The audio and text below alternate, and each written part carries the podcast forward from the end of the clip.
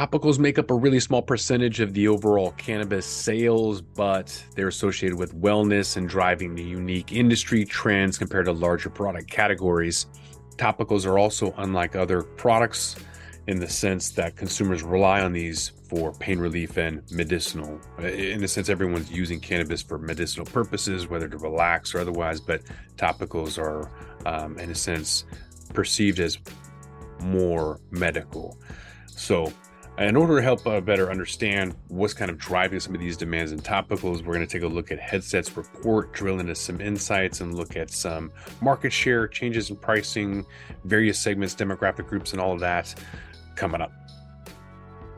It's only entertainment. Welcome back to the Talking Hedge. I'm Josh Kincaid, capital markets analyst and host of your cannabis business podcast. So let's look at market share between Canada and US uh, for total sales. And we can see in Canada, topicals made up half a percent, half of 1% of total sales. That's between January and August of this year. So that's also a 9% decrease, uh, which isn't a lot. It's just a blip overall. In the US, same time frame, topicals are around 0.7%, so less than 1%. Uh, and there's also a, a minor reduction in sales over the year. This chart is is a little interesting in the fact that there was a little blip at the beginning of the year. I guess right around Christmas, maybe it was a Christmas item. People are buying that for stocking stuffers, huge, you know, relatively huge jump, and then it kind of comes back down. So either people tried one time they didn't come back for, kind of like a very similar product that I was trying to launch with uh, asthmatic inhaler unit uh, was really neat because you could use that on an airplane, uh, whereas like vaping you can't. Um, problem is, is it got clogged using THCO acetate. It clogged it up. wasn't the best, anyways. Um, best uh, process. But even regardless, you you can't sell something like that for 120 dollars for 100 milligrams and expect people to come back when it isn't um, remember like vape carts back in the day when they would always clog? Probably still are some out there that constantly clog. If they use certain um, cutting agents or it's too thick they don't use um, the right stuff. So anyways um, what i'm saying is this over time looks to me like you know people buy it once didn't really work out and they don't come back highest market share in north america is alberta by a long shot double that of florida and colorado as runners up. It's, it varies province by province, the same way that the US varies by states, but Alberta with the highest market share of topicals at 2.7%, five times the national average. Ontario and BC both have higher shares of the national average. Um, and then it's lowered by Saskatchewan. There's very few people who live there. And um, so it's skewed by that. In the US, Florida has the highest total share, 1.3%, also the highest medical market in the country. Topicals are also high in Colorado. That's another very fit um, market. They also have an adult use established market as well. So when we look at average item price in topical since 2021 in Canada, uh, between up there in, in the US, prices on average in Canada are $31.25. In the US, they're $26.70. We did see prices kind of dip in Canada. Maybe we'll see some consolidation or a reason for that. And as players got out, then the people decided to bring that back up. I also noticed that the price increase, uh, the start of the price increase coincides with the popularity in sales and the price um, as it apex, as it as it peaked. Um, and so that's basically just uh, a lagging indicator and, and, a, and a false measurement on the side of the retailers setting the prices. They're not looking at it peaking, and so they're they're late to being responsive on on hiking the price. It's one of those two things. Again, either consolidation, not enough players in the market, you can raise the price, or just uh, really late to the game on the popularity and then raising the prices after it's already peaked.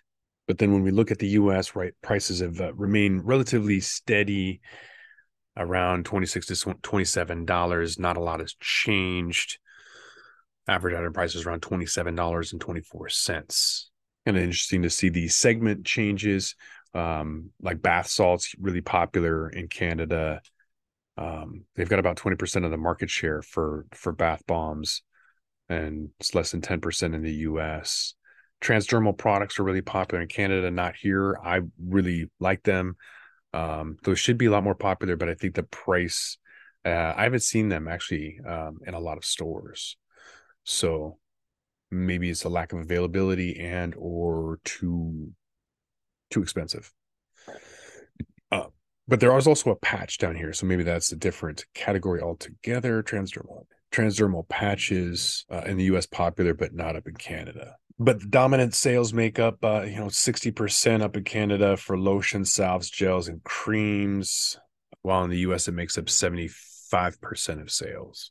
One to one THC to CBD ratios are really popular. Um, highly suggest you try some of those out, even if you're not a, a fan of THC.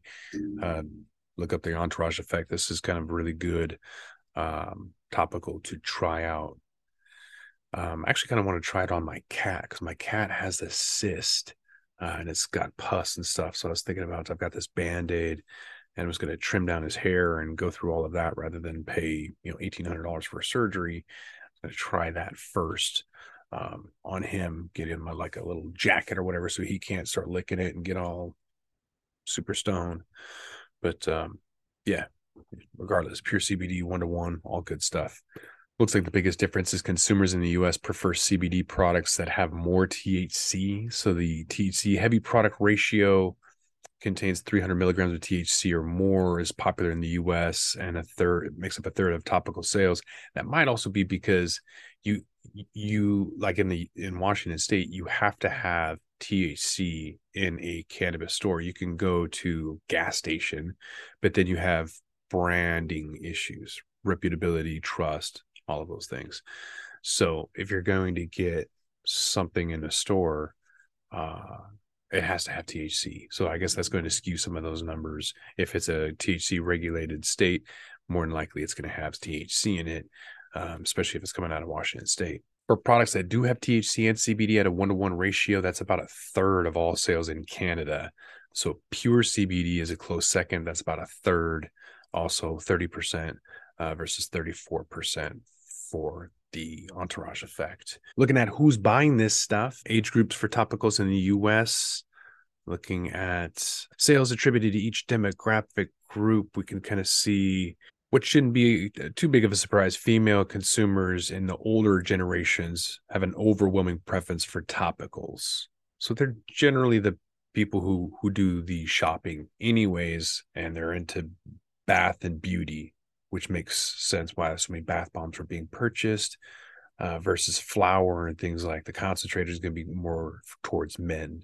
So if you look at female consumers in the baby boomer age group, they account for 16% of all topical sales, but only 4.6 of the market.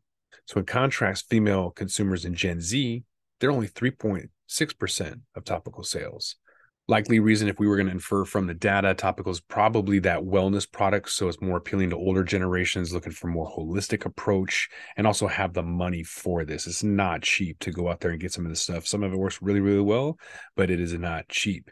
So the more disposable income you have the more you're going to try on some of these alternative products We've done other reports like pre rolls and beverages that have a higher market share. Flour is decreasing down to 40% of market share. And I think over time, topicals will increase as kind of those prices uh, come down a little bit. I uh, would just imagine it's going to be a general purchase like you would you would see normally.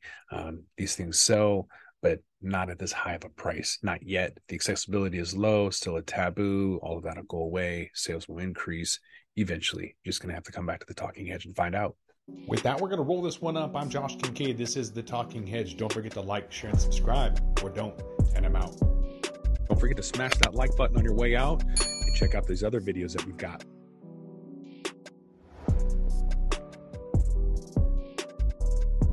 Thanks for listening to today's show. To check out more great cannabis podcasts, go to podconnects.com. Here's a preview of one of our other shows. Season 1 of Dope History is now available at dopehistory.com. Dope History weaves you through the lives of those who have been touched by cannabis or have had an influence on the events that shaped our laws or relationships with this plant. You'll hear tales from Frenchy Cannoli, Keith Stroup, Eddie Lepp, Tom Alexander, Ed Rosenthal, Wolf Seagull, Jorge Cervantes, and Tommy Chong. Available now at dopehistory.com.